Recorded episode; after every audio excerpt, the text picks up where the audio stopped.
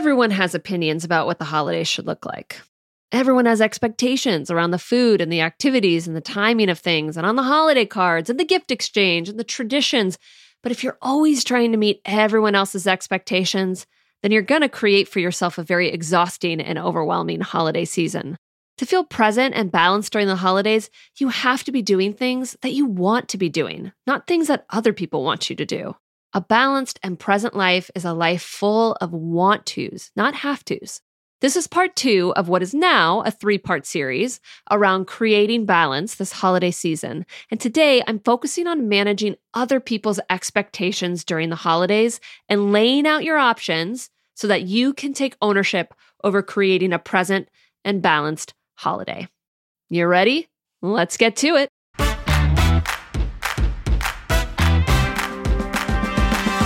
Welcome to the Ambitious and Balanced Working Mom Podcast, the place for women who want to balance their ambitious career goals with their life as a mom.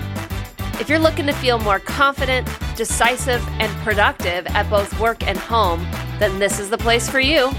I'm your host, Rebecca Olson. Let's get to it. Hey, working moms, how did Thanksgiving go? Last week in the podcast, I walked you through my action plan for having a satisfying and present Thanksgiving. And my action plan kind of looked like this I needed to be thinking, this is exactly what I want, which is going to create feelings of being satisfied. And then from a place of feeling satisfied, I would prioritize conversations over a clean house. I would invite others to cook alongside me so I'm never alone in the kitchen. I would plan a game for full family participation, the young and the old. I would not be cleaning and cooking all day. I would not be in the kitchen alone. I would not be refilling everyone's glasses all of the time. And the result of this plan, I had a very present and full Thanksgiving experience. And I really do hope the same for you as well. Now, a lot of what we talked about last week in the podcast was taking ownership over your holidays and your ability to be present in them. I don't want you depending on perfect circumstances and everything running smoothly and everything being clean and everything being prepared and on time for you to have a very present and calm season. No one else dictates if you have the kind of holiday experience that you want. That is all on you. And to be honest, I really think that's the best news ever. You don't have to map out everything and get everything right and cross all your T's and dot all your I's and make sure you get all the perfect presents and send the holiday cards to everyone. And you don't have to worry about the supply chain issues. You just simply get to create the present and calm and peaceful holiday experience that you want, no matter the chaos around you. And that is possible because to create that magical feeling of being present and satisfied during the holidays, you know, that feeling that we all want, that comes from the way you think. Now, if you didn't listen to last week's podcast, for sure you're going to want to go back and listen to that one after we finish here today, because today is part two of what was going to be a two part series around creating balance and being present during the holidays. But I decided to expand that into three parts. The series is focusing on the three most common things that keep us from being present during the holiday season. Now, I know as ambitious women that this is the experience we all want during the holidays. We want the holidays to be full. We want to do lots of activities, but we want to be present for all of it. We want to shut down our work brain, not just the paid work in our job, but our unpaid work as well as moms and partners and sisters and daughters and friends. We want the holidays to feel very satisfying and balanced. I know how challenging a time this can be for us as ambitious women that tend to lead a lot of things and do a lot of things and say yes to a lot of things. And so, starting December 6th, that's essentially three weeks before Christmas, I am running a Be Present During the Holidays challenge. Now, this is a challenge I am running for all of the women inside the Ambitious and Balanced Working Moms Collective. And besides the usual five step process and weekly coaching, there will be daily emails, five minute audio prompts, additional one on one coaching opportunities, all for those inside the program. So the challenge starts on Monday, December 6th. So you're going to want to join in order to get access to all of that additional support through the holidays. The doors to the collective are open. You can go to RebeccaOlsonCoaching.com forward slash collective. Of course, I'm going to put that in the show notes as well. And I cannot wait to see you inside. Now, last week, I talked a lot about the need to get things just right in order to be present. Now, last week, I talked about how the need to get things just right kind of gets in the way of us being present because it focuses on us trying to create a perfect set of circumstances. And in today's episode, we're going to focus on the second thing that gets in the way of us feeling balanced over the holidays, and that is needing to meet everyone's expectations. Next week, we're going to focus on the last one, which is the need to do everything and do it all and do it all for our kids. Now, I talk a lot about ownership with my clients and my students ownership over your emotions and your experiences of the life that you want. Now, the most useful thing to believe is that you are 100% in control of feeling balanced this holiday season, 100% in control. Now, if you're thinking that you can only experience balance and be present as long as your husband helps out around the house, or as long as your mom doesn't bring up politics, or as long as your son doesn't have a meltdown during dinner, as long as you're not stuck doing the dishes, then you are not fully in control of balance. You're thinking that you need some set of circumstance to be a certain way or somebody else to do something for you to experience that balance. That's not you being 100% in control. Now, the same is true for everyone else in your family. You don't need to be doing anything for them for them to have the holiday experience that they want. That's up to them to create, to own it. Because what might make you feel satisfied and peaceful and calm and present over the holidays may or may not be what will make your mother in law feel satisfied and peaceful, or your dad, or your brother, or your kids, or your spouse. Everyone is entitled to feel whatever they want about the holidays. It's actually not your job to make them feel anything. Isn't that freeing? It's not even your job to create an environment where they could feel that way. In the same way that you are responsible for creating a holiday experience where you feel satisfied and balanced, your family and friends and your kids, whomever you spend the holidays with, it is their responsibility to create a holiday experience where they feel what they want to feel. So, this is really important to understand. You take ownership over your own feelings and everyone else takes ownership over theirs. There are a lot of expectations over the holidays. Everyone has opinions about what they want, what makes the holidays special for them, you know, what traditions they want to continue on. There is no possible way for you to create the holiday experience that everyone else wants, not even for your kids. So let's talk about managing expectations. I want to share a story with you about navigating my grandmother's love for turkey. My grandmother passed away last year in 2020, but she loved turkey. I remember having turkey at pretty much every holiday meal that I can remember since I was a kid Easter, Thanksgiving, Christmas, birthdays. We had it all the time. Now, as my grandmother got older and she did less and less t- cooking, I did more and more of the cooking over the holidays. I don't really like turkey all that much. But of course, I would cook it for her because that is what she wanted. That is what she expressed to me.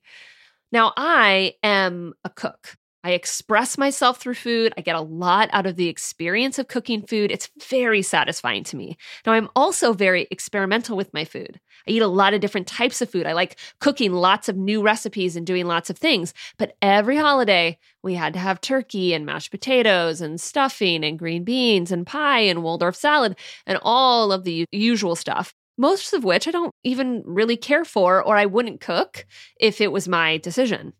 And I remember one Christmas, I made pork roast instead of turkey, and I heard about that for months, months and months. Eventually, I realized how this, like, I have to make turkey for my grandmother mentality was really negatively affecting my holiday experience. I had to cook turkey and I didn't want to. And I was feeling bitter and I was feeling frustrated about it. And I was giving a lot of control of how I felt during the holidays to my grandma and this like one thing. And I didn't like the way I was feeling about the holidays and all of the icky negativity that was surrounding it for me. So eventually, I took ownership over it. I very consciously thought of all of my options. First option, I could actually opt out of the meal altogether and not attend Thanksgiving or Christmas or Easter or whatever holiday. Now, I know that that probably sounds pretty extreme to you, but it's really important to get down to like the basics first. I have to see it as an option that I am actually choosing to participate in the holiday. I could opt out and thus like cook whatever I wanted, or I can opt in and participate in the holidays. That is my decision because when you choose something, you take ownership over it. So I had to get back to the basics. Like, of course, I was going to attend the holidays with my family. That is what I wanted.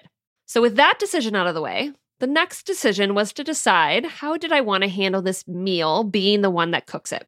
The one thing I was not going to do was I was not going to make my grandmother change her desire for turkey. It is what she loves. She is old. She was in her 90s by the time she died. This is what she wanted and what she loved. I was never going to change that for her. She was always going to want turkey. Also, I was not going to stay bitter about it anymore. Okay, so thinking about the options for the meals, here's what I could do. I could make two separate meals, one to satisfy the turkey lover and one for me. And I did that a few times. I could make what I wanted to make and let my grandmother be upset. I did that too, AKA the pork roast meal. I could even order like a do it yourself kind of meal service where we had a little bit of ham, we had a little bit of turkey, we had a little bit of a bunch of things. We did that one year as well. So all the cooking I didn't want to do didn't fall to me. Or I could just make turkey and shift my thoughts about why I was making turkey so I didn't feel so bad about it.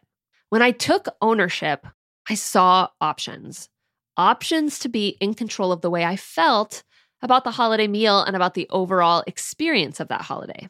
Now, ultimately, what I decided was that my grandmother didn't really have all that many years left in her, and I would rather her love her holiday meal and get the exact food that she wants to eat than me cook what I want to cook. And I felt really good about that decision. You know, here were some of my thoughts about it. She's in her 90s. I know how much she loves the holidays. I know how much she loves turkey. I could actually see her face and how much she enjoyed everybody around a table eating turkey together. I have the smile on my face as I'm actually even talking about it and thinking about it because it brought her so much joy. And it brings me joy to think about that. I could see my kids with their black olives stuck on their fingers because, of course, we had to have, you know, a bowl of black olives in the middle of the table when we had turkey. I can remember myself as a kid having olives on all of my 10 fingers and my grandmother scolding me for putting the olives on my fingers. Like, there's some genuine joy that comes up when I think about that meal and I think about some of my past holiday experience with that meal. And when I started thinking about it in that way, thinking about wanting to give my grandmother this experience, thinking about how much joy came from my childhood and that experience, and how much joy comes from my kids enjoying that experience. Now, I wasn't just doing it for her, I was doing it for me.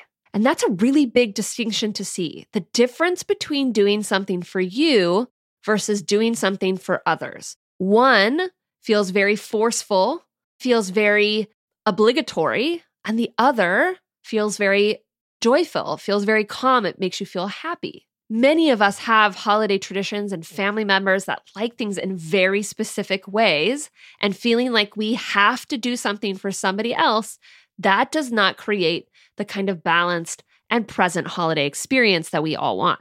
So, when you start thinking about other people's expectations, the things that you do for other people during the holidays, you might decide to do things their way because you want to do them. But you have to get to that place of really wanting it, genuinely wanting it, and being really sold on it. It can't just be because it's easier. You have to generate some actual desire. And the way you're going to know that you get there is how you feel while doing it.